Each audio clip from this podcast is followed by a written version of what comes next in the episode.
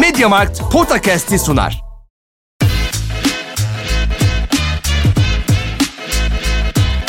Potakast. Kaan Kural ve Orkun Çolakoğlu'yla NBA gündemine haftalık bir bakış.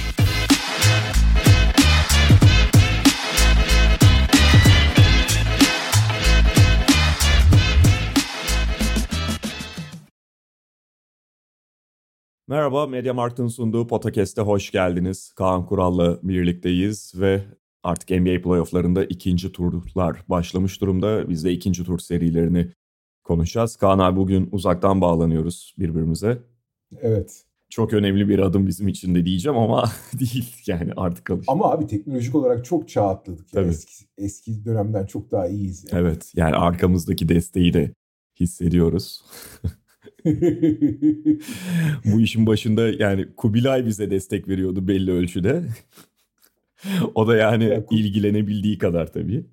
abi ekipman olarak falan çok çağ atladık ya. Öyle böyle değil. Yani söylediğini şeyden bisikletten şeye geçtik. Yani uçağa bin geçmedik henüz ama otomobile geçtik yani. Yani ben daha radikal bir benzetme de yapabilirsin diye düşünüyorum. Yani hani bu şey insanın evriminde denizden çıkmış canlıyken biz abi.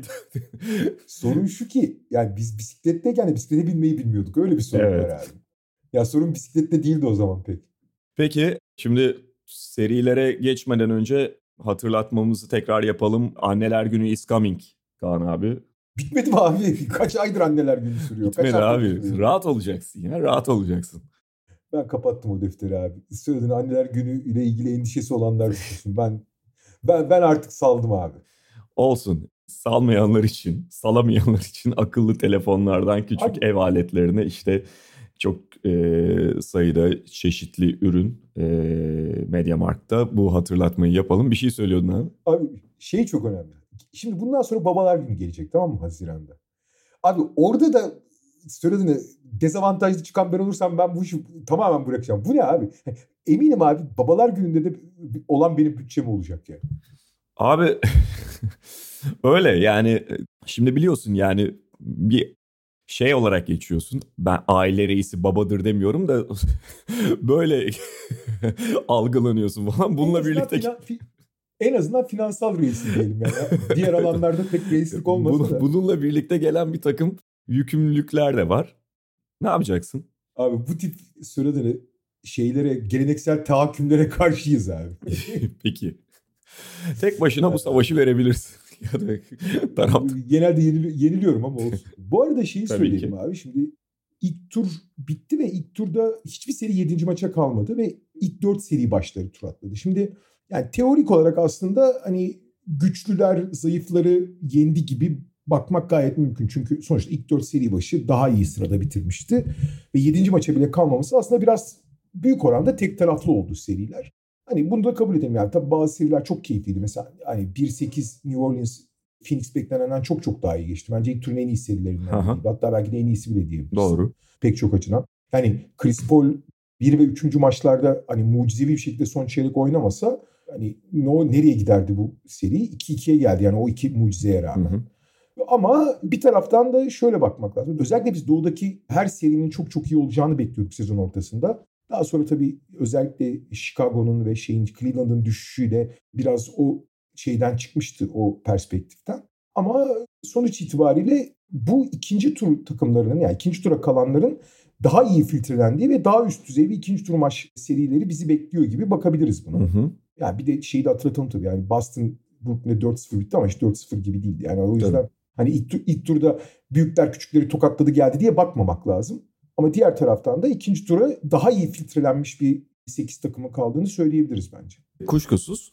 Ya buradan istersen şöyle bir başlangıç yapalım. Yani dediğine yüzde yüz katılıyorum ama bununla birlikte tabii yani bizim de işte malum doğudaki doğudan ve işte sıraya göre başladığımız için hep serileri konuşmaya. Şimdi burada Miami Philadelphia serisiyle başlayacağız ve tabii ki orada bir kritik nokta her şeyi bozmuş vaziyette. Yani Evet. ilk iki maçta Maalesef. Embiid oynamadı. İşte e, üçüncü maçta da oynaması beklenmiyor. Yani son anda bugün içerisinde eğer dramatik gelişmeler olmazsa out olarak açıkladı Philadelphia dünkü raporunda. Hala işte Wojnarowski'nin falan haberleri bir açık kapı bırakıyor. Yani belli ki ellerinden geleni yapacaklar yetiştirmek için. Ama dün out olarak açıklandıysa en azından yani bir hani doubtful falan bile geçirmedilerse çok çok zor gözüktüğü de ortada bunun yetişmesinin. Bu da şu anlama geliyor. Bu maçı kazanmaları ihtimali çok düştü. Bu maçı kaybederlerse dördüncü maçta da daha iyi durumda olsa bile oynatma ihtimalleri de azalır. E, muhtemelen ve şöyle bir durum var şimdi. Zaten hani Embiid ağırlığında bir oyuncunun yerini dolduramazsınız normalde. Yani bu NBA'in sayılı oyuncularından birini bahsediyoruz. Fakat durumu daha da Philadelphia açısından acı hale getiren ve serinin dengesini bozan Philadelphia'nın ki zaten dar bir kadro olduğunu playoff öncesi konuşuyorduk. Philadelphia'nın bu dar kadrosu, dar rotasyonu içerisinde gerçekten alternatif çözümü olmayan bir numaralı pozisyonda pivot pozisyonu yani Embiid'in arkası. En değerli oyuncuları orada ama arkasında hiçbir şey yok. Bir takım hani şeyler var, kütleler var öyle söyleyelim. Oyuncu olarak çok değer e, ifade ettiklerini söyleyemeyiz ve en yani yeri kapatılamaz şey anlamında da nicelik anlamında ya da işte alternatif herhangi bir oyuncu anlamında da yeri kapatılamaz oyuncunun başına geldiği için bu oyuncunun kendi değerinin yanı sıra Philadelphia'nın kolu kanadı kırılmış durumda. İlk iki maçta zaten bunun bir hani şeyi oldu. Bunun bir yansıması oldu sahada. Belki Philadelphia şey Miami daha farklı skorlarla da kazanabilirdi ya da Philadelphia'nın belli ölçülerde ilk maçta özellikle maçı ortak olduğunu söyleyebiliriz. İlk maçın ilk yarısını zaten bir sayıda olsa önde kapattılar ama iki maçta da kopma noktaları da zaten Miami'nin o üstünlüğü çok net biçimde yansıdı sahaya. Ya bugün basketbolda şu andaki hani 30 takıma bakıyoruz. En merkezi oyuncu yani her şeyin en temelindeki oyuncu bence Luka Doncic. Bu LeBron'u geçti o açıdan. Hani daha iyi oyuncu olduğu için değil, hani etrafında takımın şekillenmesi anlamında. O yüzden şimdi tabii ki özellikle playoff gibi bir atmosferde rotasyonlar iyice dağılmışken, fark yaratma ihtimalleri azalmışken, savunmalar iyi çalışırken hani değerli bir parçayı hatta hatta takımın en değerli parçasını çıkarırsan çok ciddi güç kaybedeceğin ve büyük dezavantajlı olacağın kesin. Hı hı. Fakat Doncic kadar merkezi ikinci bir oyuncu yok ama hani en önemli yani yokluğu gerçekten en büyük fark yaratacak oyuncu açık ara Embiid. Bu senin şimdi Üç tane sebebi var. Bir tanesi ve en önemlilerden biri senin söylediğin şey warp'u çok kötü. Yani value over replacement player. Onun yerine oynatacağın oyuncu o kadar alt seviye ki yarattığı fark daha büyük oluyor. Mesela Doncic'i çektiğin zaman Brunson'ı o role Dinwiddie'yi bir şey aldığın zaman evet kan kaybediyorsun, evet güç kaybediyorsun. Ama aynı şeyleri belli oranda daha düşük bir seviyede yapabiliyorsun. Örneğinde gördük ilk turda. Örneğinde gördük. Yani Doncic örneğini o yüzden veriyorum. Yani bir takımın en merkezi oyuncusu. Embiid'in arkasında yani DeAndre Jordan'ın cesediyle işte Paul Reed'in enerjisi falan hani çok büyük bir düşüş yaşıyorsun ve aynı şeyleri yapamıyorsun pek çok şey. Bu aynı şeyler derken iki tane önemli alt metni ve diğer iki sebep var. Birincisi herhangi bir şekilde boyalı alan tehdidi yok fazla Philadelphia'nın. Yani Tobias Harris böyle 2-3 driplingle boyalı alana girer gibi yapıp orta, yani yakın ve orta mesafelerden atıyor ama o boyalı alan tehdidi demek değil hı hı. tam olarak.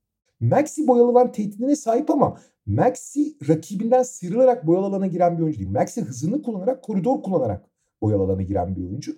Ve eğer sen o alan paylaşımını, o koridoru yaratamazsan Max de o kadar da fazla tehdit edemiyor. Harden bir zamanlar tehdit ediyordu ama o bir zamanlarda abi. Harden artık o oyuncu değil. Hı hı. En azından bu sene değil. Ben hala onun hamstringinin etkisinin devam ettiğini inanmak istiyorum ama hani elimizdeki veriler de zaten sınırlı atletizm üzerinden oynayan ve hani teknik detaylardaki kuralları eğip bükmesiyle oynayan Harden'ın bu yarım adım yavaşlamış olması bile onun artık hiç hareket edememesine yani kimseyi geçememesine sebep oldu. Kimseyi geçemiyor abi artık. Ve artık bu alan tehdidin yok. Bu alanın tehdidin olmayınca da bu alan paylaşımını etkiliyor. E, normalde ortalama üstü şütör olan bir takımın Philadelphia'nın iki maçta %30'un altında üçlükte kalmasını da birçok sebebi var ama en temel sebeplerinden biri Embiid'in yoktu. Yani şütörün yokluğu değil. O şütörün istediği şutların yaratılacak alan paylaşımını yaratamam. Fakat abi bunlar çok önemli ve açıkçası zaten doğu birincisi olan bir Miami'ye karşı seni zaten yeterince dezavantajlı hani 2-0 geriye düşürecek sebepler. Ama asıl büyük sebep abi, asıl büyük sorun abi hiç savunma yapamıyor Philadelphia Embiid. Şimdi normal sezonda Embiid büyük oranda gücünü saklamak için, büyük oranda konsantrasyonu hücuma verdiği için savunmada pek takılmadı. Ama abi şimdi playoff'ta iş çok değişiyor.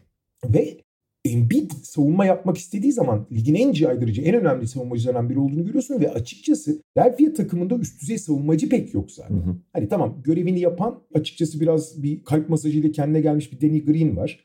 Tobias Harris'e çok kötü demezsin. E Harden post-up'larda idare edebilir falan ama hani bunlar hepsi en iyi senaryoda vasat savunmacı. Hı hı. Zaten dar rotasyonda giren Niang'leri, Tyrese Maxey'leri falan saydığın zaman Embiid'siz senaryoda kötü bir savunma bu. Abi Embiid'in yerine DeAndre Jordan'ı DeAndre Jordan dünyanın en iyi yani Boston Celtics'i koy Boston Celtics'in savunması 7 basamak falan düşer yani. o derece duruma. Paul Reed bir enerji falan gösteriyor ama sürekli foul yapıyor. Zaten küçük kalıyor falan. Şimdi o kadar savunma yapamıyorlar ki bence ilk iki maçta özellikle ikinci maçın ilk yarısında Philadelphia benim beklediğimden çok daha iyiydi. Özellikle işte Danny Green'in biraz kendine gelmiş olması, hani takımın gerçekten iyi bir beşinci opsiyonu ya beşinci opsiyon olarak gayet iyi iş yapıyor olması. Tobias Harris'in biraz daha işte Embiid'in yokluğunu daha çok toplu oynayan, daha çok atan bir role bürünmesi. James Harden'ın adam geçemese de en azından oyun kurucu özellikleriyle diğer takım arkadaşlarını doğru şekilde topla buluşturmasıyla hücumu belli bir seviyenin üzerine çekti şey Philadelphia. Benim beklediğimden daha da iyi hücum etti ki Miami gibi çok konsantre bir savunma. Ama bu arada Miami'de de Kyle Lowry'nin yokluğunu söyleyelim. Hani Miami'de tam kadro değil. Evet ve etkiliyor da zaman zaman onları ama yani şeye geldi. Çok da çok üstesinden gelebilecekleri bir döneme geldi. Fakat abi şimdi maçı izliyorsun. Abi Miami ortalama bir hücum takımı en iyi senaryoda.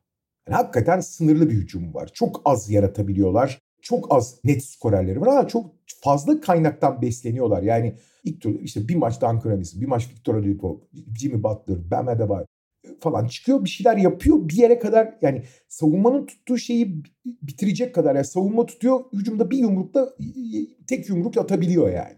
Fakat abi maça bakıyorsun abi şu ikinci maçta Jimmy Butler'ın yürüye yürüye boyalı alana girdiği 6 pozisyon falan var ya. Yürüye yürüye giriyor Hı-hı. ya. ya. Hiçbir şey yapmasına gerek yok yani. Abi şimdi senin yani Miami'nin hücumunu en azından bir miktarda olsa durduramazsan daha doğrusu Miami hücumu kendi standartının üzerine çıkarsa Miami savunmasını sen nasıl aşacaksın abi belli bir seviyenin üzerinde. Nitekim abi Miami kendi potansiyelinin çok daha üzerinde hücum edebildi. Ben Adebayo ile zaten hiç eşleşemiyorlar Embiid temelindeki eksikler sebebiyle. Hı hı. Paul Reed çok çabuk foul problemine gidiyor. DeAndre Jordan ikinci maç hani bir miktar daha iyiydi diyeceğim ama ne kadar iyi yani. Hani eski halinden daha kötü olma ihtimali yok zaten de. E abi sonuçta işte e zaten 3 sayı yüzden belli bir seviyenin altında kalıyor alan paylaşamadığı için. Zaten Miami istediği yere baskı yapıp belli oyuncuların çok ciddi şekilde yaratmasına izin vermiyor. Zaten üst düzey bir savunma. E abi sen onu yavaşlatamadığın zaman bu takımı da e, nereye nasıl kazanacaksın yani? Ve şey hani mesela ilk maçta özellikle bunu daha fazla yapmışlardı. Alan savunması yapmaya çalışıyor Philadelphia çaresizlikten çok normal. Ama şöyle bir problem var. Hatta iki problem var. Birincisi rakip alan savunmasını zaten en çok kullanan takımlardan biri. Yani tamam alan savunmasının çeşitli formları var ama beraberinde şöyle bir şey geliyor genellikle. Alan savunmasını zaten Miami kadar fazla kullanan ve ana silahlarından biri, ana savunma kozlarından biri yapan takımlar hücumda da çok çabuk adapte olabiliyorlar çeşitli alan savunması formlarında. Örneklerini gördük. İşin ilginç yanı ilk maçta bayağı bocaladılar Kyle Bo- Lowry'nin bocal- yokluğunda. Yani bilmelerine rağmen, bilmelerine rağmen çok İşte bocaladılar. demin dedim ya, ya Lowry'nin yokluğu orada etkiledi. Ama mesela ikinci maçta hemen şey yaptılar. Ve Doğru. kullanamadı da fazla Philadelphia. Yani en fazla abi bir maç içerisinde böyle bir periyot falan hani belli bir bölümde devam edebiliyor. Miami gibi birazdan geleceğiz Phoenix gibi takımlara karşı alan savunmasının şeyi işe yararlığı. Yani bir aynı gün bile bütün maç boyunca senin için geçerli çözüm çok olamaz. Ama tabii Philadelphia da çaresiz yani. Yani sen de söyledin işte DeAndre Jordan ceset halinde. E Paul Reed kısa ve çok faal yapıyor. Yani mesela bir önceki maçtan sonra şey çok konuşuldu ya ilk maçtan sonra. Neden DeAndre Jordan'ı çok oynattı da işte 17 dakika çok dediğimde bu arada. çok abi. Çok abi. O, yani oynaması gerekenden hani bir şey Aras Bayram esprisi 17 dakika fazla. evet. Ama şey yani Paul Reed'in de zaten sahada kalabilir hali yok. Çünkü 5 faul falan yapmıştı o da kısa sürede. İşte tamamen hiçbirini oynatmadığında ki Paul Millsap'i falan da denedi ondan da olmayacağını gördük. Tamamen oynatmadığında bütün maçı kısalar ve alan savunmasıyla da geçemezsin. Geçemezsin yani. Abi, Hiçbir şey olmasa hücum bayağı... reboundu aldılar zaten son maçın son şey ikinci yarısında biliyoruz. Vızır vızır hücum rebound topladı Miami Heat. Abi şöyle şimdi Danny Green falan iyi oynuyor hakkını yemeyelim de. Yani gerçi ikinci maçta çok bocaladı onu da bir attı da. şey muhabbeti vardı. İşte James Harden, Danny Green, DeAndre Jordan, Paul Millsap. İşte bu oyuncuları sayıyorsun. Zombi apokalips gibi takım. Aynen abi. yani Miami açısından gerçekten tabii Embiid oradan çekilince çok daha kolay bir seri haline geldi. İlk iki maç ee, itibariyle. Ben, ben Adebayo da şey ka- kariyer hücum performanslarını sergiliyor tabii bu eşleşmelerde. Aynen öyle. Yani DeAndre Jordan'ı karşısına aldığında şey sonuçta Adebayo e, topu yere vurup da oynayabilen dışarıda eşleşmesini çekebilen bir oyuncu ve DeAndre Jordan abi alın beni buradan oluyor o birebirlerde. e, Jordan orada olmadığında bu defa Bam Adebayo bir anda normalde Bam Adebayo kendi pozisyonu için NBA standartlarında çok kalıplı çok uzun bir oyuncu değil. Ama şey DeAndre Jordan çekildiğinde kalanlara karşı bu defa bir anda o çok uzun hale geliyor. Oradan bir mismatch oluşuyor. Yani yapacak bir şey yok. Bir de şey geçen serinin Atlanta'nın ortalarında konuşmuştuk. Yani geçen hafta da değinmiştik abi.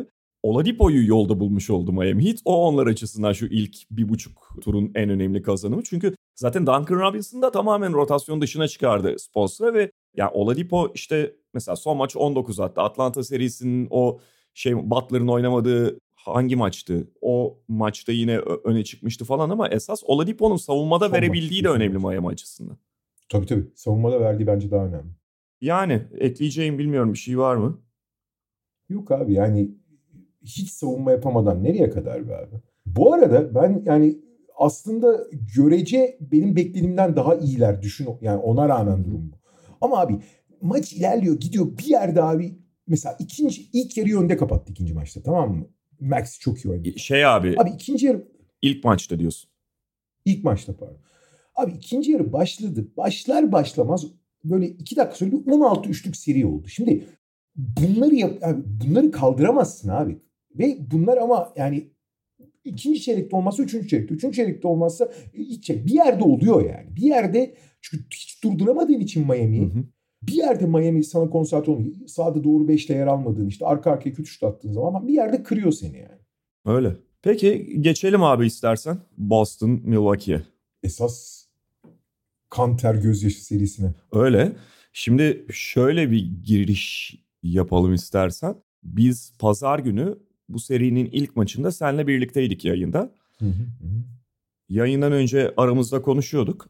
Ve hani burada açık etmekte çok bir problem yok. Şey dedik. Yani ilk önce sen söyledin ben de aşağı yukarı benzer düşünüyordum. Ben bu maçın çok hani tek taraflı olacağını düşünüyorum demiştin sen.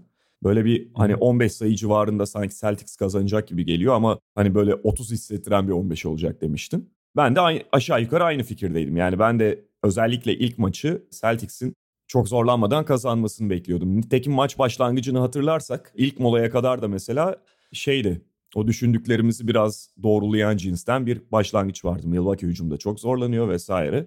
İşte seyirci avantajını Celtic zaten arkasına almış falan. Ondan sonra maç başka bir şeye döndü. Yani Milwaukee o gün gerçekten çok iyi savunma yaptı. Celtics de biraz o savunmaya karşı hazırlıksız yakalandı gibi bir durum vardı. Yani şey fazla dağıldılar. Olması gerekenden çok fazla dağıldılar o Milwaukee savunmasına karşı. Kötü suç şeylere, şutlara yöneldiler. Çok fazla üçlük attılar. Yani Milwaukee püskürtmüş oldu. Bununla birlikte işte kötü yüzdeyle oynadılar vesaire vesaire ve Milwaukee o günde aslında iyi hücum etmemesine rağmen Celtics'i 89 sayıda tuttu ve kazandı. Fakat yani ikinci maç biraz şey oldu. Evet belki Milwaukee ilk iki maçtan bir galibiyeti aldı, sağ avantajını aldı ama ikinci maç Middleton'ın yokluğunda neden Boston Celtics'in çok ağır bastığını ve neden işte ikimizin de o pazar günkü ma- ilk maçtan önce Boston'ı favori gördüğümüzü biraz hatırlatır cinstendi. Hani farkın ötesinde Milwaukee'nin, Middleton'sız Milwaukee'nin o savunmaya karşı ne kadar tıkanabildiğini gördük. Boston'ın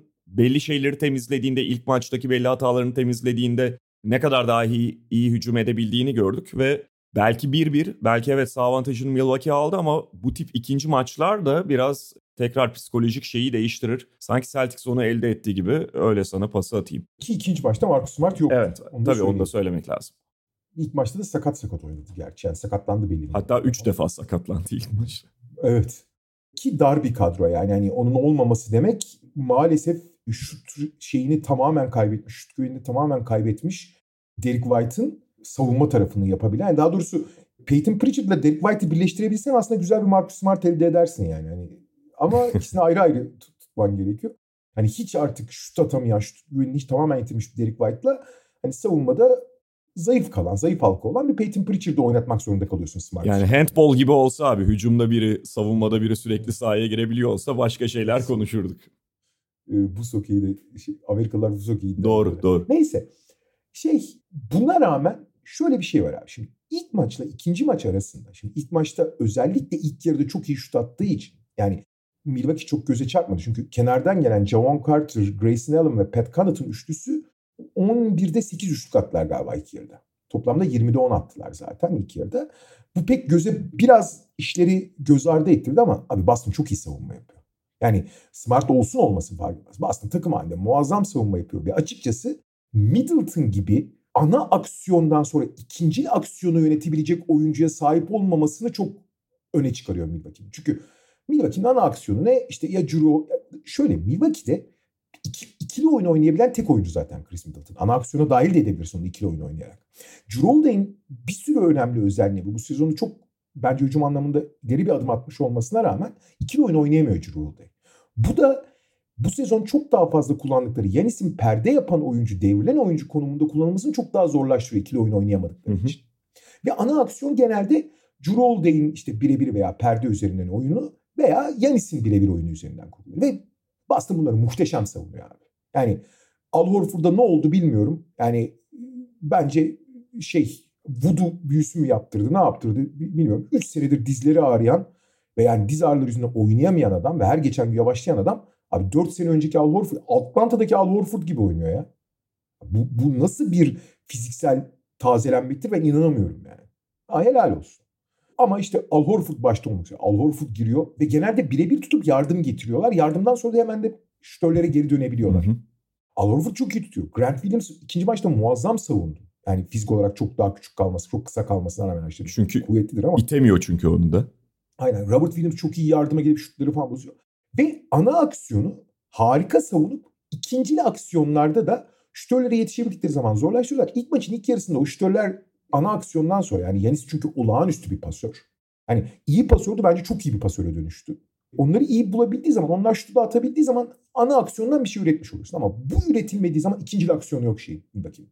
Tamamen ondan sonra şey, piyango yani. Ondan sonrası piyango. Chris Middleton burada çok önemli abi. Hem ikili oyun oynamakta hem şeydi. Şimdi ilk maçta da çok iyi savundu Boston. Hani ilk maçta da Yanis çok sınırdı. Ha Yanis'in en büyük özelliği abi. Yanis'i asla yıldıramıyorsun.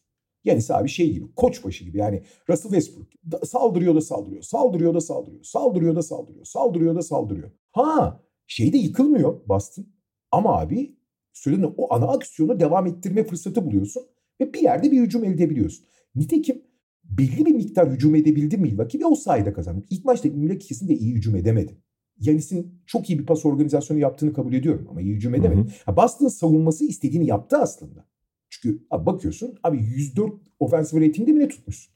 Ama Boston hiç hücum etmedi. hı. Bunun en temel sebebi de şimdi herkes bakıyor abi 50 üçlük atmışlar. İki- bu arada iki maçta da ikilikten fazla üçlük soktu Boston. Şimdi abi bu her şeyden önce bir dizayn meselesi. Milwaukee bunu istiyor ve bunu veriyor sana. Çünkü Milwaukee abi zaten 3 uzunla sahaya çıkıyor. Bobby Portis, Yanis Antetokounmpo, Brook Lopez. Brook Lopez zaten boyalı alandan çıkmaya pek niyetli değil. Yanis oraları kovalıyor. Bobby Portis de hani içeriye ya içeride kalabalık ya 90'lar gibi anlatabiliyor muyum? Orası çok kalabalık. Dışarıdan oynayacaksın abi. Yani üçlük atacaksın ve belli üçlükçülere mesela özellikle Grant Williams üzerinde. Çünkü Boston'ın da elit seviye şütörü sadece Grant Williams abi. Diğerlerinin hepsi özellikle Tatum bu sezon hafif bir düşüş yaşadığı için artık üst düzey şütörü kalmadı Boston. Hepsi şütör ama hiçbir üst düzey değil. Ve üst düzey şütörlere baskı yapıp diğerlerini tamamen bırakıyor Milwaukee. Bu Milwaukee'nin 3 senelik şey planı abi. Değişmedi bu plan yani. Fakat Boston abi nasıl bir maç planı yaptıysa ilk maçta. Ya abi şimdi Boston ligin en çok penetre eden ve en çok penetreyi de bitiren takımı. Yani potaya kadar giden takımı. Jalen Brown'un en büyük özelliğidir zaten. Hem atlet hem kuvvetli olduğu için eşleşmeyi alır, fiziği dayar ve bitirir potaya kadar. Ki biliyorsun Brooklyn serisinde atmadığı turnike kalmadı. Yani herkes eze eze turnike attı bir önceki turda. Fakat abi bu Brooklyn değil. Bu e, Milwaukee yani. Abi ısrarla penetre edip şimdi bak penetre edeceksin tabii ki savunmanın dengesini bozmak için. Ama potaya kadar gitmene ne gerek var abi? Potaya kadar gidip gidip duvara daha çarpıp geri döndüler. Daha çarpıp geri döndüler. Daha çarpıp geri döndüler. İlk maçın en öne çıkan oyuncusu Yanis'ti ama ilk maçın bence yıldızı Brook Lopez'di abi. Çünkü Tabii. zaten NBA'nin en büyük oyunculardan biri. Çarpıp çarpıp geri dönüyorlar. Çarpıp çarpıp geri dönüyorlar. Jalen Brown kariyerinin en kötü maçını oynadı. Felaketti Jalen Brown yani. Çünkü niye çarpıp çarpıp geri dönüyorsun abi? Dağ gibi herif yani. Ve bunu bir türlü anlamadılar yani. Hani kendi oyununu oynamaya Abi babacım savunma sana ne veriyorsa onu alacaksın. Yani illa kendi alışkanlıklarına devam etmek zorunda değilsin. Ama ikinci maçta bu sefer yani ilk maçın dersini çok iyi almışlardı. Abi maçın başını hatırlıyor musun? Dört hücumun dördünde orta mesafeden şut attı. Hı hı. İlk maçta kaç orta mesafe sayısı vardı biliyor musun Boston'ın ilk maçta? Sıfır abi sıfır. Sıfır orta mesafe sayısı maç boyunca. Ki Boston aslında orta mesafeden hiç fena bir takım değil. Yani bir Phoenix ölçeğinde değil ama gayet iyi bir takım orta mesafeden. Fakat abi potaya kadar gitmek zorunda sıfır sayıda kaldı. Bir de ilk maçın en büyük sorunlarından biri. Gene göz ardı edildi o. Abi Boston 8 top çalma yapmıştı maçta. Abi top çalmalardan sıfır sayı üretti. Fast break sayısı 4'tü toplam. Yani açık sahada öyle basit top kayıpları bir yaptı ki Boston. Yani saçma sapan top kayıpları yaptı ki o da mağlubiyetin önemli Ya Milwaukee'de 28 attı ilk maçta fast break Evet. sayısı. Tamam Milwaukee'nin daha yüksek olmasını bekler çünkü Yanis açık sahada çok durdurulamaz bir adam. Yani onlar normalde Ama daha- 28'e Abi, 8 şey olmasın yani. Evet ama abi 8 top çalmadan sıfır sayı üretilmez abi. Tarihte yok öyle bir şey. Yani top çalma sonrası genelde sayı üretim 1.2'dir abi NBA ortalaması. Top çalma direkt açık saha tetikler yani. Açık sahada öyle top kayıpları yaptık, öyle saçma top kayıpları yaptık ki Boston kendi kendini de çok baltaladı. Bakın ikinci maçta abi dersini almıştı. İlk dört hücumun üçünü orta mesafeden şutla bitirdiler. Jalen Brown kaldırdı kaldırdı attı abi. İyi de başladı. Ha sen doğru hücum ettiğin zaman bunun getirdiği aktiviteyle ekstra da dış şut isabeti buldular. Hakikaten çok ekstra soktu ilk yarıda Boston. 25'i buldu farkı abi. Sonra bu arada bütün bu doğruları yaparken ve üstüne üstlükle iyi şutla birleştirdiğin zaman bunu skora yansıtıyorsun. Zaten iyi savunma yapıyorsun. Hiç sayı 40'ta tutuyorsun rakibi. İyice şutla birleştirdiğin zaman harika oluyor. Fakat ikinci yarıda abi aktivite düştüğü zaman yani hareket azaldığı zaman ne kadar gene Milwaukee'nin eline oynadığını görüyorsun. Milwaukee çünkü sabit duruyor. Yani hareket ederek onlardan sıyrılman lazım. Abi ikinci yarı felç oldu Boston hücumu ama işte orada da çok büyük bir avantajın var abi. İşte buralarda abi yıldız farkı çok çok belli ediyor kendisini. Abi topu veriyorsun.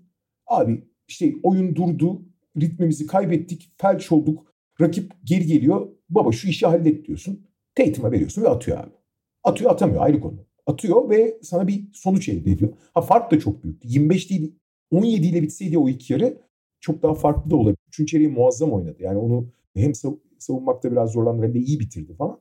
Ee, Geri gelmeyi başardı ama açıkçası biraz hafif de suniydi de onu da söylemek lazım. Boston gene sonda şey yaptı ama işte oralarda da mesela Milwaukee'nin sahip olmadığı lüks o. Oyun sıkıştığı zaman ikinci aksiyon dediğim o.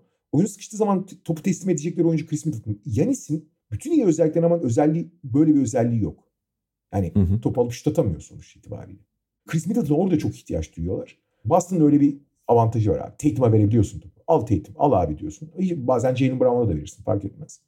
Ve Tatum orayı da müthiş oynadı yani. Hakikaten yıldız gibi oynadı yani.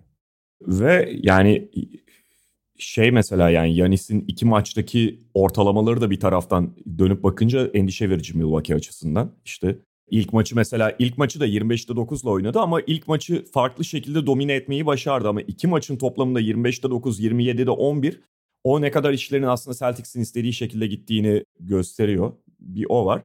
Ya üçlüklerden bahsettin abi. İşte yani püskürtülmekle rakip savunmayı bozup o üçlükleri bulmak arasında fark var ve iki maç arasında o çok net biçimde ortadaydı. İlk maçta püskürtüldüler. Ve ilk maçta zaten şeye döndü. Hani içeriye girmeden atılan üçlükler, panik üçlükler biraz böyle biz Brook Lopez'in Antetokounmpo'nun etrafından bir şey çıkaramayacağız. Bunu buradan atmamız gerekiyor hissiyatı ve mecburiyetiyle atılan üçlükler vardı. Her zaman yüzdelere bakıp böyle yorumlayamayız belki. Yani işte bir tanesinde 50'de 18 attı çünkü öyle oynadı. Bir tanesinde işte 43'te 20. Bu arada 50'de 18 Ba- kötü değil ha. Değil abi ama şöyle sen biraz önce söyledin ya ikilik üçlük oranı. Yani 50'de 18 kötü değil ama 10 tane ikilik basketin varsa kötü. Ve hiç orta Yani mesafen yoksa- yetersiz daha doğrusu. Hiç orta mesafen Evet. yoksa bir de dağılım çok problemli oluyor yani. Ya Milwaukee gerçekten seni mecbur ediyor biraz. Dışarıdan Milwaukee'yi biraz şey cezalandırmalısın. Ha bu illa %40 ve üzeri yüzdeyle olması gerekmiyor. Yani ikinci maçtaki gibi bir yüzdeyle her maç zaten atamazsın. Her maçı kazanmak için de o kadarına ihtiyacın olmayabilir. Fakat işte ne kadar dengeleyebildiğin önemli ve ne kadar işte cezalandırıp biraz Milwaukee savunmasını açıp açtıktan sonra da yayın içerisinden de üretim yapıp yapmadığınla bu bağlantılı bir konu. Yani ilk maçtaki gibi toplam 10 şeyde kaldıysan, 2 sayılık baskette kaldıysan o zaman ihtiyaç duyuyorsun daha fazlasına. O zaman 50'de 18 de yeterli olmuyor. Sağlıksız bir şut şeyi dağılımı oluyor. Nitekim 89 sayıda kalmıştı Boston Celtics. Ama ikinci maçta bu defa şutları daha çok savunmayı bozup, savunmayı rotasyona zorlayıp o top trafiğinin sonunda buldular ve çok daha kaliteli şutlar oldu onlar Celtics açısından. Evet belki biraz ekstra attılar ama işte zaten şey kaliteli şutu bulduktan sonra o ritimle birlikte artık ekstrayı sokma yüzden de artıyor ya da ihtimalin de artıyor. Ee, diğer tarafta da Milwaukee'de özellikle hani şut bekledikleri isimlerin başında gelen Grayson Allen çok kötüydü. O da onların hani hücumunun biraz daha kertilmesine sebep oldu. Bir de abi Yanis gene psikolojik olarak foulleri atamadığı bir döneme girmiş. Yani de kötü yani hı hı. iyi atmadığı dönemi değil. Atamadığı yanlış ifade oldu. İyi atmadığı bir döneme girmiş. O da bir alanı. Artı abi tamam şimdi Yanis Yanis'in yırtıcılığı ve saldırganlığı çok gerekli şart. Fakat abi Yanis hücum çarçur edemez bu seride. Çünkü Boston öyle bir savunma değil. Yani gelip 24 saniyenin ilk 5 saniyesinde kaldırıp üçlük atamaz abi. Yani bu, bu lüks yok bu seride. Yanis'in tamamen verimlilik üzerine oynuyor olması lazım. Ha bence tabii 25'te 9'dan daha iyisini istersin ama 25'te 9'dan daha büyük sorun 3'te 1 falan üçlük atması ya da 4'te 1 üçlük atması yani. Hani onları çıkarması lazım işin içinden. 25'te 9 atacağına 21'de 8 atsın. Kilik atsın sürekli. Ama bu, bu seride Yanis'in atacağı üçlük şeyi yok. Lüksü yok yani. Ben de en son şunu söyleyeyim abi. Yani Chris Middleton'ın açığını zaten tam olarak dolduramayacak Milwaukee. Bu mümkün değil. Hani başka şekillerde kazanabilir ilk maçta olduğu gibi ama Chris Middleton'dan doğan açığı tam olarak doldurmak mümkün değil. Ha, ama ne bekleyeceksin böyle bir durumda? Yani Chicago serisinin başından beri Middleton ilk sakatlandığından beri bunu konuşuyoruz. Drew Holiday'den bir kere daha fazlasını alman gerekiyor. İşte orada da şey problemi ortaya çıkıyor abi. Şu anda Drew Holiday de çok iyi bir durumda değil. Yani playoff'un başından beri en iyi seviyesinde oynamıyor. Sezonun ikinci yarısını harika geçirmişti Drew Holiday. Fakat Drew Holiday hiç ezebileceği guard bulamıyor bu eşleşmede ya. Yani Pritchard'ı falan da yakalatmadıkları için hı hı. sahadayken o Drew Holiday'i çok bozmuş durumda. Aynen öyle. Çünkü Drew Holiday şöyle bir omuzu koyup işte bir o ilk omuz darbesiyle hafif sendeletip sarsıp onun üstünden oynamayı sever. Gerektiğinde post-up yapmayı işte... Le, e, Lebron, on... Lebron usulü drive eder. Önüne katıp götürür yani. Tabii tabii ya da işte sırtını da döner falan. Yani fiziğinin getirdiği avantajla birlikte hücumu başlatma birebir oynayacaksa sever. Ve onu çok büyük ölçüde nötralize ediyor Celtics'in sürekli fizikli oyuncularla Drew Holiday'in karşısında kalabilmesi. Marcus Smart'sız bile yaptılar abi bunu. Aynen aynen. Peki Batı'ya geçelim istersen geçelim abi. Phoenix Dallas'la başlıyoruz. Şimdi seri öncesinde Jason Kidd tam maçtan bir gün önceki basın toplantısıydı yanlış hatırlamıyorsam. Çok kritik bir şey söyledi. biraz da içeriğinden ötürü dikkat çekmişti. Yani biraz başka bir takıma laf atan bir tonu olduğu için. işte Aiton'la ilgili olarak soru Aiton üzerinden miydi tam hatırlamıyorum ama ya artık Gober'le Whiteside değil karşımızdaki bu şimdi eşleşeceğimiz, şimdi karşımıza çıkacak uzunlar topu çemberden geçirebiliyorlar diye bir açıklama yaptı. Yani sadece Aiton da kastetmiyor esasında. Ama tabii ki başta Aiton. Ve bu tabii biraz böyle hani Utah laf atan şeyiyle falan da konuşuldu. Fakat ilk iki maç sonunda baktığımızda da hani zaten Jason Kidd'in söylediği şey kimsenin düşünmediği bir şey falan değildi. Bilinen bir şeydi ama bunun tamamen yansıdığını görüyoruz. İkinci maçta gerçi faal problemi Aiton'dan, JaVale McGee'den işi biraz çıkardı ama ilk maçta özellikle çok etkili oldu. Yani şöyle bir problem var. Dallas Utah karşı elde ettiği en büyük iki avantajın burada elinde olmadığını görüyor. Birincisi Utah karşı mesela 5 dışarıda falan oynayabiliyorlardı. Son maçı bu şekilde çözdüler. 5 kısa değil tam olarak belki ama 5 dışarıda oynayabiliyorlar. Zaman zaman 5 kısa da oynuyorlardı. Ve Utah bunu tam olarak cezalandıramıyordu. İşte bu Gober Whiteside konusu da oradan açılmıştı. Phoenix'e karşı 5 kısa ya da 5 dışarıda Aiton'la tam olarak eşleşemeyen bir oyuncuyla falan oynamanız hemen hemen imkansız. Yani bunu direkt cezalandırıyorlar. İkincisi de biraz önce işte Doncic'ten Embiid'den bahsederken Doncic örneği vermiştin abi ve Doncic olmadığında dahi en azından bir Dinwiddie var işte Brunson var. Belli şeyleri kapatabiliyor Dallas diye bir örnek vermiştim. Bunu Utah serisinde de görmüştük nitelik. Tabii Brunson'ın Dinwiddie'nin işte mesela ilk üç maçın ikisini kazandırmalarında Utah perimetre savunmasının çaresizliği de çok önemli faktördü. Şimdi mesela Phoenix'e karşı bunu da bulamıyorsun. Evet Doncic çok iyi iki maç çıkardı ama bunu biraz artık tercih ettiklerinin de üzerinde top kullanımı ve ağırlığıyla çıkardı ve biraz Phoenix de tamam Doncic'ten yersek yiyelim ama Doncic beraberinde herkesi taşımasına getiriyor işi. İstediklerini de aldılar ilk iki maç itibariyle. Ee, ya ikinci maçla ilk maç arasında çok temel özel bir fark vardı. İkinci maçın hakemleri korkunçtu abi. Yani abi 31 dakika, 31. dakikada 41 foul çalmışlardı ya. Yani e, herkes foul problemine girmişti abi. Aiton, Javel McGee, Dorian Finney-Smith. Dorian Finney-Smith 10 dakika oynadı kenara geldi. DeAndre Ayton 12 dakika oynadı kenara geldi falan. Yani e, iş çığırından çıktı. İşte, şimdi normalde özellikle Aiton'un devre dışı kalması ve oyunun biraz işte temasın çok kolay düdük çalınıyor olması biraz Dallas'ın işine geliyor aslında. Ama hı hı. Oyun stili olarak. Fakat personel olarak çok dar bir kadro Dallas. Yani alternatif oyuncu oynatabiliyor Phoenix. Yani Landry Shamet'i de kullanabiliyor. Cameron Payne'i de kullanabiliyor. Hatta üçüncü pivotu bizim Akbiyombo'yu bile kullanabiliyor. Belli ölçülerde. O, hani kurgusundan evet kalite olarak belki biraz e, ödün veriyor ama kurgusu değişmiyor. Fakat Dallas'ta öyle değil abi. Dallas'ta Josh Green girdiği zaman Josh Green, Dorian Finney-Smith'in yaptıklarını yapamıyor ki. Yani savunmada belki yapıyor ama hücumda hiç, hiç üçlük tehdidi yok Josh Green'in. Ve abi zaten yani 5 Dwight Powell tamamen etkisiz kalıyor. 5 dışarıda hiç oynayamıyorsun Josh Green'le. Nilikina'yı mı sokacaksın abi? Kimi oynatacaksın yani? Kleber biliyorsun hani bal kabağına dönüştü tekrar. İki maç şut attıktan sonra. Hani ondan da istediğini alamıyorsun tam olarak. Yani ilk maçta işte aldı. Şey, biraz al. İkinci ilk maçın ilk yarısı daha doğrusu. İkinci maçta da biraz Davis Bertans işte üç tane üçlük sokunca hani bir, bir şey verdi ama hani orada aklı masada damlıyor tarzı idare etmeye çalışıyor Dallas. Fakat abi sonuçta Bertans soktuğun zaman da Kleber en azından savunmada çok dirençtir abi. Bertans'ın hiç öyle bir şey yok ki. Bertans geçirgen yani. Hani evet. şeyde de diğer tarafta da işte Josh Green de bu sefer Dorian Finney-Smith savunmasını veriyor ama üçlüğünü veremiyor. Yani yarım yamalak kompanse edebiliyorsun. Diğer tarafta istediğin gibi işte şey Jay Crowder forward'ını veriyor. Cameron Johnson'ı sürüyorsun. DeAndre Ayton çıkıyor. Cemal McGee'yi sürüyorsun. Hani Phoenix'te oralarda alternatifler daha fazla oyuncu bazında. Ha oyun ama ikinci maçta biraz Dallas'ın istine gelmiş. Çünkü Dallas abi Utah serisinde de gösterdi ki topa değil topun ilk pas hareketine çok baskı yapmayı seviyor.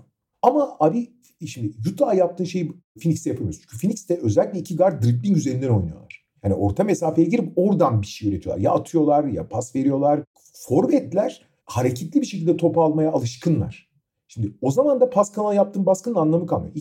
İlk maçta Dallas bunu yapmaya çalıştı hiçbir şekilde durduramadılar. Çünkü buradaki en önemli sebep de senin söylediğin. Abi DeAndre Ayton öyle büyük bir tehdit ki ve hiçbir şekilde eşleşemediği için Dallas ve onunla eşleşmek için dışarı yani savunma hattını, savunmanın baskı yaptığı noktayı daha aşağı çekmek zorundalar. Daha ileride baskı yaparsan Aiton'u birebir bırakırsan Aiton bayıltıyor.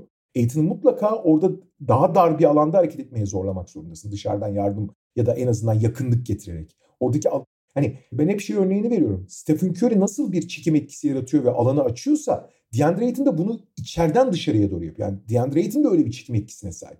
Topu aldığı evet. zaman içeriye çekiyor takım rakibi. Ve abi Ayton paramparça ediyor. Edin'in paramparça ediyor. Diğer herkesin de devreye girmesini çok kolaylaştırıyor. Ha e, Phoenix açısından New Orleans serisinde büyük problem olan işte Jay Crowder'ın formsuzluğu bu seride de tersine dönüyor. Klasik Jay Crowder abi 3 maç oynar. 3 maç kötü atar. 3 maç iyi atar. Bu seride zaten hani çenesine de iyice vurdu zaten. Aynen dalaşacak bir şeyler de buldu. O da evet. benzin veriyor herife. O da atıyor. E o zaman da pek bir sorun kalmıyor. İlk maçta zaten çok bir sorun yaşamadılar. Aiton üzerinden oynayarak savunmanın direncini kırıp çok rahat kazandılar ilk maçı. Hakikaten rahat kazandılar ki Doncic olağanüstü bir maç çıkarmasına rağmen. Yani olağanüstü bir maç oynadılar Doncic. İkinci maçta bütün denklem hakemler değiştirdi. Bir kere Aiton'ı devre dışı bıraktığın zaman ana planını şey devre dışı bırakıyorsun şeyin Phoenix. Orada da şöyle bir şey oldu abi. Dallas özellikle Reggie Block 3. çeyrekte ekstra bir iki tane daha sokunca falan da zaten onlar tamamen hani Doncic'in pick and roll'u üzerinden ya Doncic atacak ya şütörlere iyi pozisyon verecek. Hı. Bunu oynuyorlar zaten hani çok da yani tabii ki detayları bir sürü var ama temeli bu. Hani bu, bu da son derece verimli ve açıkçası kontrol çok zor bir düzen. Ve bundan Dallas belli ölçüde yanıldı. Yalnız şöyle bir şey oldu abi. Bütün bu e, foul problemini yarattığı problemlerden bağımsız olarak ana planları bir şekilde uygulamaya devam ettiler. Sadece Aiton'un yokluğu ana planı Phoenix açısından bu. Fakat Jalen Brunson abi gerek senin söylediğin işte rakip dış savunmanın Utah gibi olmaması gerekse de abi Jalen Brunson top elinde olmayınca, olmadığı zaman etkinliği anormal düşüyor ya. Hani Evet. topla başladığı zaman ve süresi, alanı olduğu zaman daha etkili. Çünkü abi 10-15 saniye topu eveleyip gevelemeye bayılıyor Jalen Brunson. Ama abi şimdi ilk 10 saniyeyi ve ana aksiyonu Doncic yaptığı zaman Brunson'a verdiğinde Brunson'ın kısıtlı bir süresi ve kısıtlı bir alanı olduğunda etkinliği çok abi iki, yani ilk maçı zaten korkunç oynadı Brunson. İkinci maçı da belli bölümde fena atmadığı için kötü gözüküyor ama gene hiç etkili olamadı. istediğini yapamadı. İlk maçta Dinwiddie de çok kötü. ikinci maç Dinwiddie daha iyiydi. O yüzden biraz daha idare ettiler. Yani Brunson'dan gene Hı hı. yani Brunson da ilk maçı oranla daha iyiydi. Ama abi o bizim ilk üç maçta Doncic'siz gördüğümüz Brunson'la alakası yok yani. Hani gerçekten dış savunmanın etkisini küçümsemiyorum yanlış anlaşılmasın. Ama abi bu rol Brunson'a göre. Nitekim Utah serisine bakarsak Doncic'in döndüğü maçlardan sonra da etkinliği bayağı düşmüştü. Ha gene verimliydi dış savunma onu çok şey yapamadığı için, sınırlayamadığı için. Ama hakikaten etkinliği düşüyor. Şimdi gene de Doncic sayesinde Doncic'in işte ikili oyunları, kendi atması falan gibi. Fakat abi Doncic acayip yıprandı maç içinde. Zaten kondisyonu çok çok üst düzey olmadığı için. Abi son çeyrekte bir yerde çıkarmışlar görün. Son çeyreğin ilk 12 hücumun 11'ini Doncic üzerinden oynamış Phoenix. Hı hı. Ve bunlardan 1.7 ortalama 1.7 sayı üretmişler hücum başına yani Doncic'in üzerine gittikleri. E, Ve abi şey de yani Doncic'i Doncic'in üzerine saldırırken mesela onu birebire izolasyona almıyorlar. Doncic kimi savunuyorsa o izolasyon oynasın bi- birebir bırakalım diye değil. Doncic'i sürekli ikinci aksiyon üstünden falan yıpratıyorlar ya da işte adamını perdeden çıkarıyorlar vesaire. Yani takibi o şekilde sürekli kılmaya çalışıyorlar. Paramparça oluyor. Chris Paul geliyor Doncic'in adamını çağırıyor perdeyi alıyor Doncic karşısına alıyor atıyor. Ve abi gene son çeyrekte Chris Paul bir basketbol oynadı abi. Ya bu kadar İnanılmaz inanılmaz, abi. 19 sayının tamamını öğretti zaten 4. çeyreğin başında. Kafa kafaya gelmişlerdi. Bir şekilde Reggie Block 3. çeyrekte oyunda tutmuştu şeyi.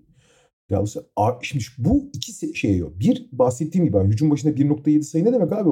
Playoff'ta 1.1 sayı atarsın. Bir kere anormal bir skor üretiyorsun. Orada bir boşluk buluyorsun. Artı Doncic'in sürekli üstüne gittiğin için zaten yorulmuş Doncic iyice bitirdiğin için hücumda da Doncic'in etkinliğini de düşürüyorsun. Gerçi gene sonunu iyi oynadı Evet. Doncic hücum anlamında ama hani Doncic'i şey benzinli ya iyi niye yoruyorsun yani? Saldırıp saldırıp üzerine gidip gidip attılar. Gidip gidip attı. Chris Paul oralara inanılmaz oynadı zaten.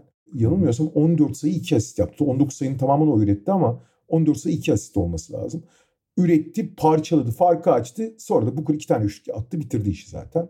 Şey yani Phoenix görüyorsun ki abi Dallas'ın bir tane iyi fikri var ve bir tane temel, basit, tekrarlanması kolay bir sistemi var ve bunun sisteminde çok çok çok değerli bir oyuncusu var.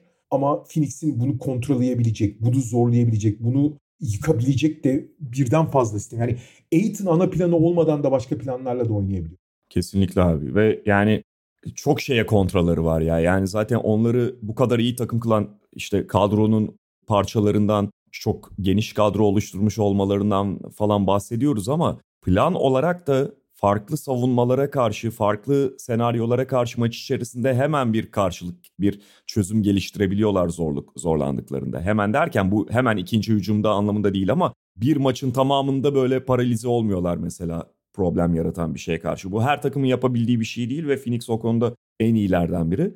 Ya mesela şey de önemli abi ben onu söyleyecektim. Şimdi tabii ki Aiton çok değerli bir oyuncu hücum anlamında ve eşleşilmesi kolay bir oyuncu değil. Fakat Jason Kidd'in söylediğiyle başladık ya hani Gobert Whiteside değil karşımızdaki.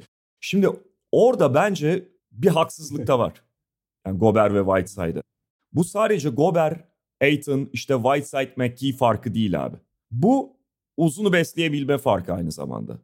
Phoenix'le Utah arasındaki fark. Yani evet Aiton Gobert'den daha repertuarı geniş bir ofansif oyuncu, hücum oyuncusu. Hücum repertuarı çok daha geniş buna şüphe yok. Ama Aiton'u daha özel kılan da Chris Paul'la ve o Phoenix düzeni içerisinde oynaması.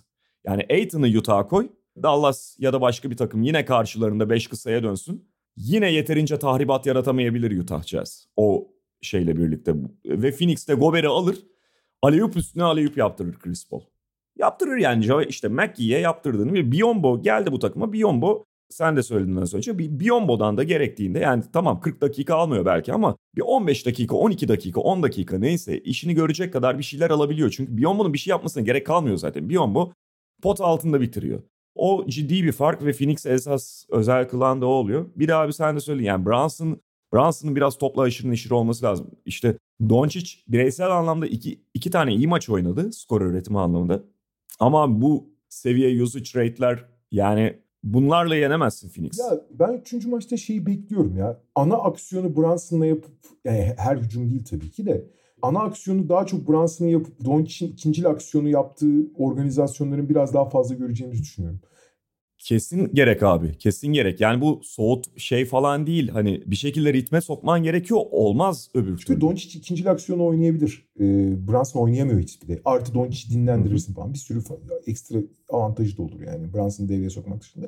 Son olarak da şeyi söyleyeyim abi. Bu ikinci maçın işte Tony Brothers zaten gördüm ben. içim kalktı yani. Abi Evet abi bir tane transa geçtiği bir, bir dakika var. Üç tane üst üste abi, hücum faal çaldı. Şey dedim ya 31 dakikada 41 foul zaten. Bu her şeyi anlatıyor da ilk yarının ortasıydı galiba. Abi dedim dedim bu hakemler Boston Milwaukee serisinde olsa biz Sam Hauser'la Jordan Noira'nın birebirini seyrederiz herhalde dedim yani.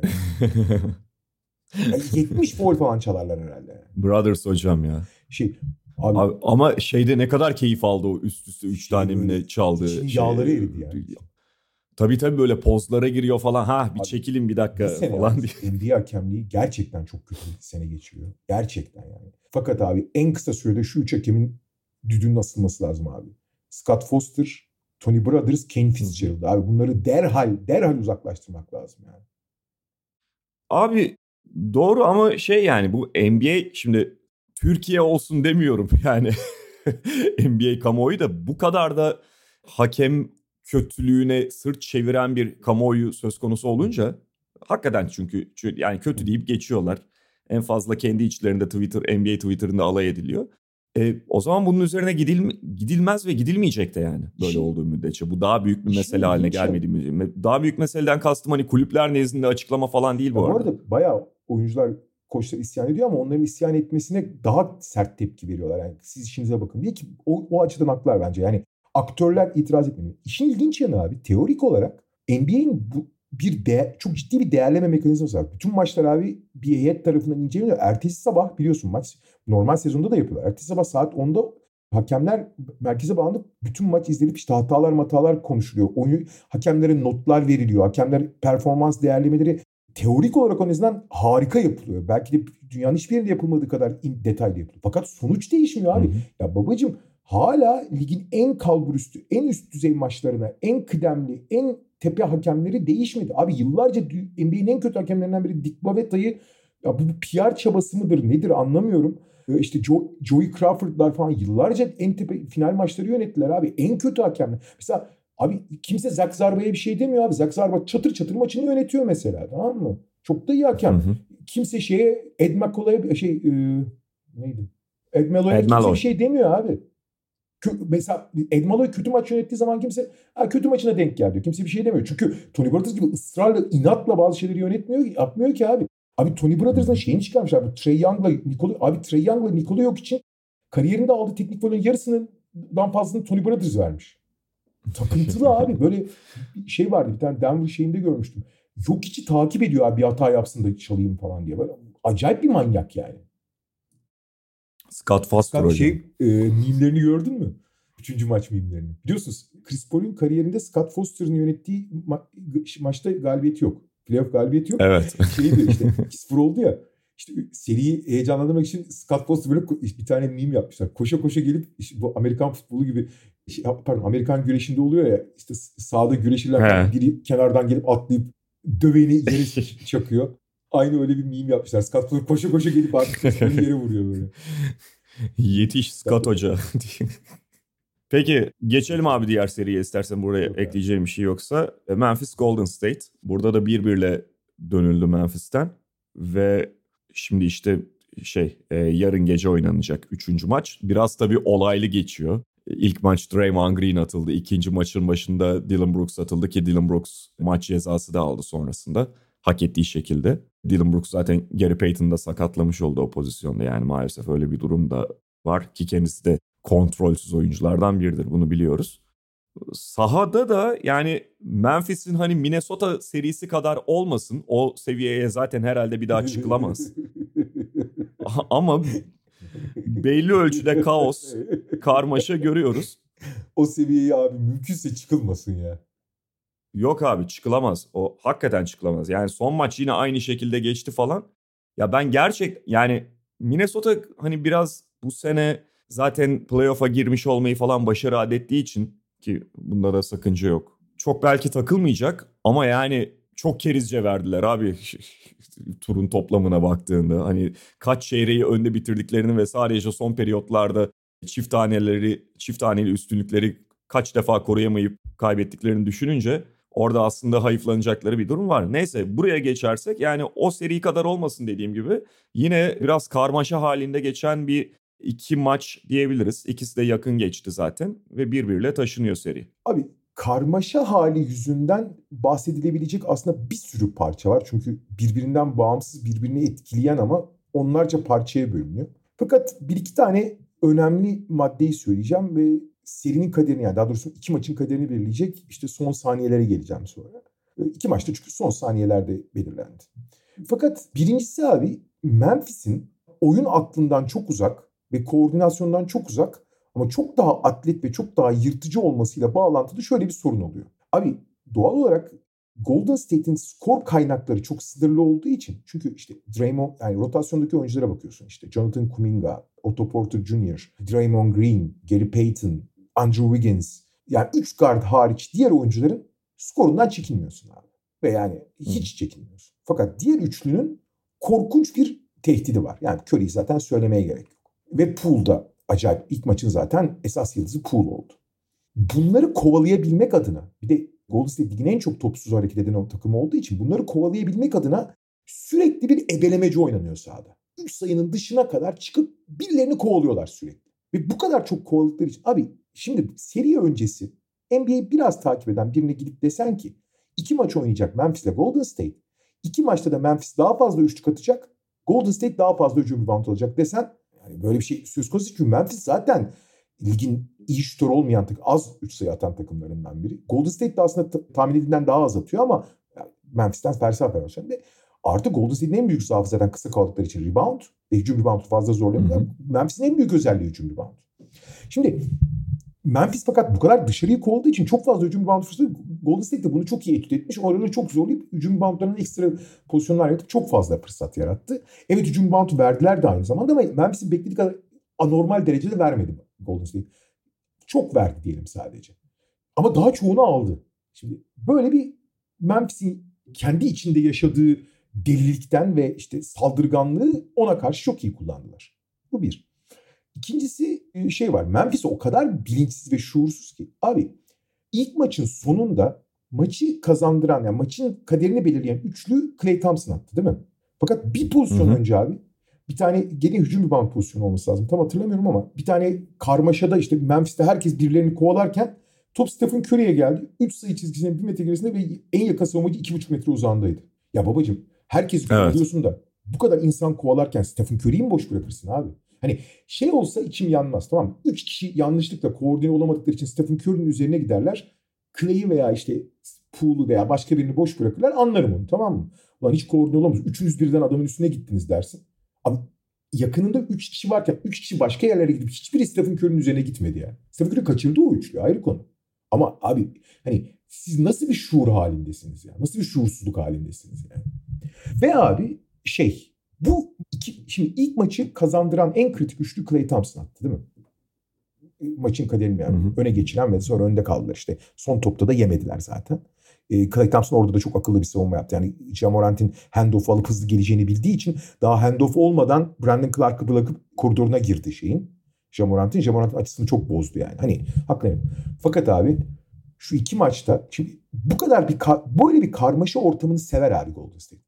Golden State çünkü topsuz çok hareket ettiği için ve read and react yani oyunu okuyup boşlukları değerlendirmek üzerine oynadığı için paramparça ederler böyle savunma. Yani para, tabii ki Memphis kadar zor bir takımı parçalamak kolay değildir. Ama bunu sever Golden State. Fakat hücumu çok verimsizleşiyor ve bunun te- bir tane temel sebebi var abi. Bir, sadece üç kana- kaynaktan e, skor beslenebiliyor musun? Ve bu kaynaklardan birinin bırak beslemeyi direkt zarar veriyor musun? Abi Clay Thompson korkunç oynuyor. Korkunç oynamanın hmm. dışında yani kötü atmasını falan geçtim bütün aksiyonu durduruyor abi. Eline gelene potaya fırlatıyor çünkü. Şey gibi ilk sakatlıktan döndüğünden sonra takıma entegre olmak için böyle sürekli şut atmaya çalışıyordu. Şut atarak hani kendi kendine ritim bulmaya çalışıyordu. Aha. Aynı duruma geri geldi. Biliyorsun sezonun sonunu iyi geçirmiş. İlk turda iyi oynamıştı. Fakat şimdi aynı durumda Evet. abi. Ne ritim bırakıyor, ne topsuz hareket bırakıyor, ne bir şey. Sürekli fade away atıyor, eline geleni fırlatıyor abi. Facia oynuyor yani. Kötü atmasının için takımın ritmini de şeyini de bozuyor. Hani Memphis'in zaaflarını onlara karşı kullanma özelliğini de bozuyor. Felaket oynuyor. İlk maçı kazandırdı kimse bir şey demedi ama o maçı da çok kötü oynadı. İkinci maçı korkunç oynadı zaten. Ve Hı hı. Golden State'in esas verim alacağı şeyleri de çok. Maç sonlarına gelirsek de abi. Bak gene yani abi bazı şeyleri Memphis'e inanamıyorum. Abi ilk maçın sonu bir sayı mı var ne var hatırlamıyorum. 37 saniye var abi. Jamorant yürüye yürüye yürüye hücuma geldi. Bekledi bekledi bekledi. İşte 15 kalan yani 20 saniye kalan bir turnike attı. Ya abicim bu yapılır mı ya? Bu yapılır mı abi? Ya tamam hani genç oyuncusun, buraları çok yaşamadın falan filan. Ya abi ve ne yaptı? Birebir girdi işte bir şeyler yaptı atamadı. Ya abi bunu hemen yap son top sana kaldı. Bu, bu teorik olarak top kaybı ya yaptığın şey. O süreyi yemek. Hı hı. Yani ikiye bir orada o kadar önemli ki son saniyede. Ve yani ciddi hani 32 saniye falan olsa zorlamamayı anlarım hani sağlıklı bir hücum etmeyi. 37 saniyen var abi senin. Yürüye yürüye gelme koşarak gel erken başla hücuma. Ha olmuyorsa gene dur yani doğru çatışma. Ama abi söyledi 24 saniyenin sonuna kadar bekleyip ondan sonra zaten kendi süreni sıkıştırıp orada atmak nedir abi? Deli değil. Yani bu saçmalık ötesi bir şey ya. Bu olacak iş değil yani. İkinci maçın sonunda da bu sefer Jamorant olağanüstü bir finish yaptı. Chris Paul'leşti resmen. Son 15 sayının tamamını attı. Fakat abi bak şimdi herkes Jamorant'ı alkışlıyor tamam ki çok da hak ediyor yani adam ama 15 sayının son 15 sayıyı atmış lan daha ne yapsın yani hani bunun ötesi var mı? Fakat abi burada Golden State'in bazı tercihleri çok önemli. Şimdi bir kere zaten maç başından beri Jamorant şut atsın diye bırakıyorlar. Şimdi abi bırakabilirsin Jamorant şutuna güvenmiyorsun. Fakat bu kadar rahat yani hareket yapıp attırmaya zorlaman lazım. Yani hareket yapmadan, aksiyon yapmadan dümdüz atarsa atıyor abi adam. Belli bir miktarda atıyor yani. O abi illa ona baskı kur demiyorum ama bu kadar rahat olmasın yani. Hadi onu geçtim. Maçın sonunda bakıyorum şeye inanamadım abi Steve Kerr'ün taktiğine. Jamorant'ın sağını kapatıp sola zorluyorlar. Hı hı. Bir soldan gelen yardım çok geç geliyor. Zamanda gelmiyor falan ayrı konu. Kaç tane turnike attı oradan? Ve maç sonunda da 3 tane turnike atsa. Fakat esas mesele Evet. şu abi. Ya babacığım Minnesota serisini seyrettik. Ve bütün yani Jamorant'ı biliyoruz. Jamorant sola gitmeyi seviyor abi. Minnesota sürekli sağına zorluyordu onu. Ve orada boğuyorlardı ve Jamorant o seriyi çok verimsiz geçirdi. Abi niye sağını kapatıyorsun? Adam sola gitmek istiyor zaten. Hı hı. Ay ben- ulan bakıyorum bakıyorum. Abi bunlar manyak mı diyorum yani. Hani scouting raporda bir so- sorun oldu herhalde. Hani inanılır gibi değil. Neyse oradan bitir. Ha şimdi mesela 15 sayı attığı için Jamorant dediğim gibi tabii ki olağanüstü bir şey. Yani bazı bitirdiği pozisyonlar falan inanılmaz akrobasi. Ama Jamorant'ın hayatını kolaylaştırırsan Jamorant zaten hani tercih yapmaya zorladığın zaman Jamorant'ı Jamorant zorlanabiliyor. Henüz oralarda olgun değil. Yoksa yetenek göstermesini istiyorsan gösteriyor zaten. Daha ne yapsın yani? Ama tercih yapmaya zorlamıyorsun. En sevdiği yöre diyorsun. Yapar tabii. Artı hiç kimse şeyi gö- göz ardı ediyor abi. 97-93'tü maç. Kaç kaç bitti? 106 101.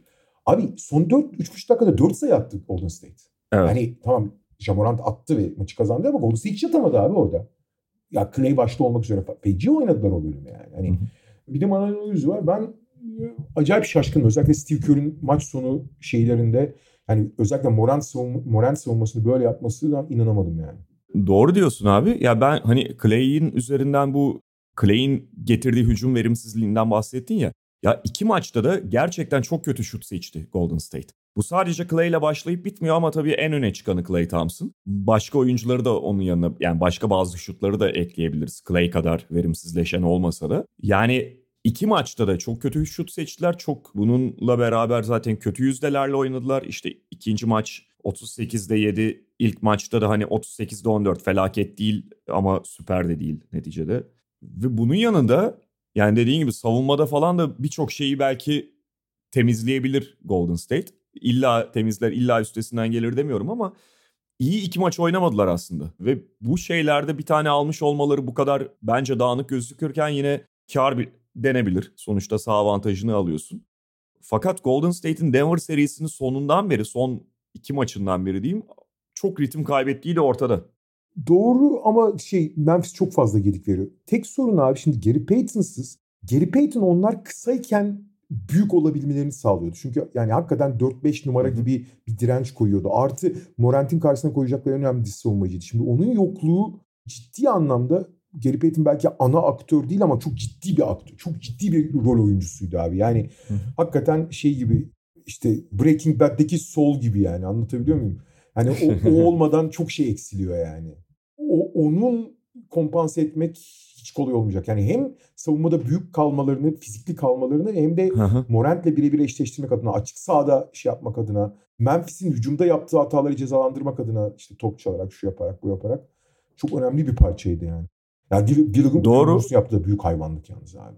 Hakikaten büyük hayvan. Öyle abi. Şeyi de gösteriyor yalnız bu. ikinci maça o kadar büyük bir ateşle çıktılar ki yani kazanmak zorundayız gibi. O kadar sert çıktılar ki böyle gözleri döndü.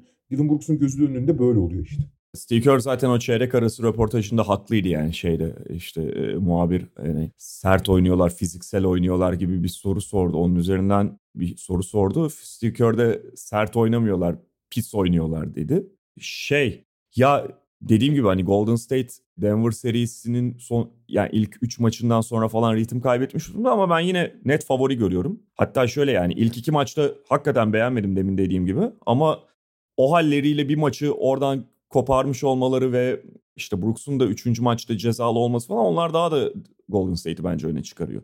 Fakat şey yani Denver serisi ilk 3 maçtan sonra ben Golden State'i biraz daha farklı görmeye başlamıştım. Yani oradan sonra sorunları daha çok göze battı. İşte bu yeni dead upın kısa kalma hali ve evet hücumda bir şey getiriyorken savunmada oluşturduğu gedikler falan çok daha sırıtır, çok daha su yüzüne çıkar hale geldi. Onlar da Golden State için birer problem. Ama diğer taraftan yani Memphis açısından da şu var. Belki biraz çok hani kaba bir bakış gibi olabilir ama ilk maçta Jaren Jackson Jr.'ın onun şu anki standartlarında çok ekstra performansı vardı. İşte ikinci Sahada maçı kazanmak için Jamoran.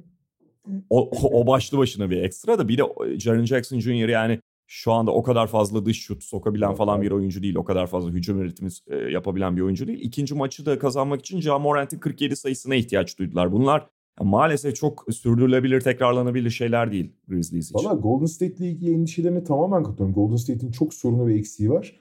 Fakat Memphis o kadar fazla hata yapıyor ki yani sadece rakip hataların faturasını keserek zaten oyunda kalıyorsun yani. Hı hı. Evet o yüzden de yani ben şimdi ikinci turları konuşurken tabii başlamış olduğu için tahminlerimizden bahsetmedik de en son şunu söyleyeyim. Ben seri öncesinde şey yapsak 4-1 Golden State diyecektim. E, şu anda da aslında çok değişmedi fikrim. Belki 4-2 olur ama 4-2 daha mantıklı yani. Golden State. 6. maç sadece. Ben açıkçası 4-2 demiştim. Ben Amerikan mutfakta tahminlerimi söylemiştim. Ama ben. E, Memphis'in çok ciddi bir Golden State panzehiri olduğunu düşünüyordum. Sadece onların oyun akıllarına hiç güvenmiyordum. Yani o yüzden Golden State demiştim. Hı hı. E, oyun akıllarına güvenmemenin yani teknik ve işte personel avantajlarını tamamen sıfırlayabilen bir oyun bilinçsizliğine bilinçsizliği düzeyinde ya Memphis. Çok acayip yani. yani of ya yani ya bazı o kadar temel hatalar yapıyorlar ki yani ağlayacağım ya izlerken. Peki kapatalım böylelikle o zaman. 4 seriyi konuştuk. Haftaya tekrar görüşmek üzere diyoruz Mediamarkt'ın sunduğu Potakest'te. Hoşçakalın. Mediamarkt Potakest'i sundu.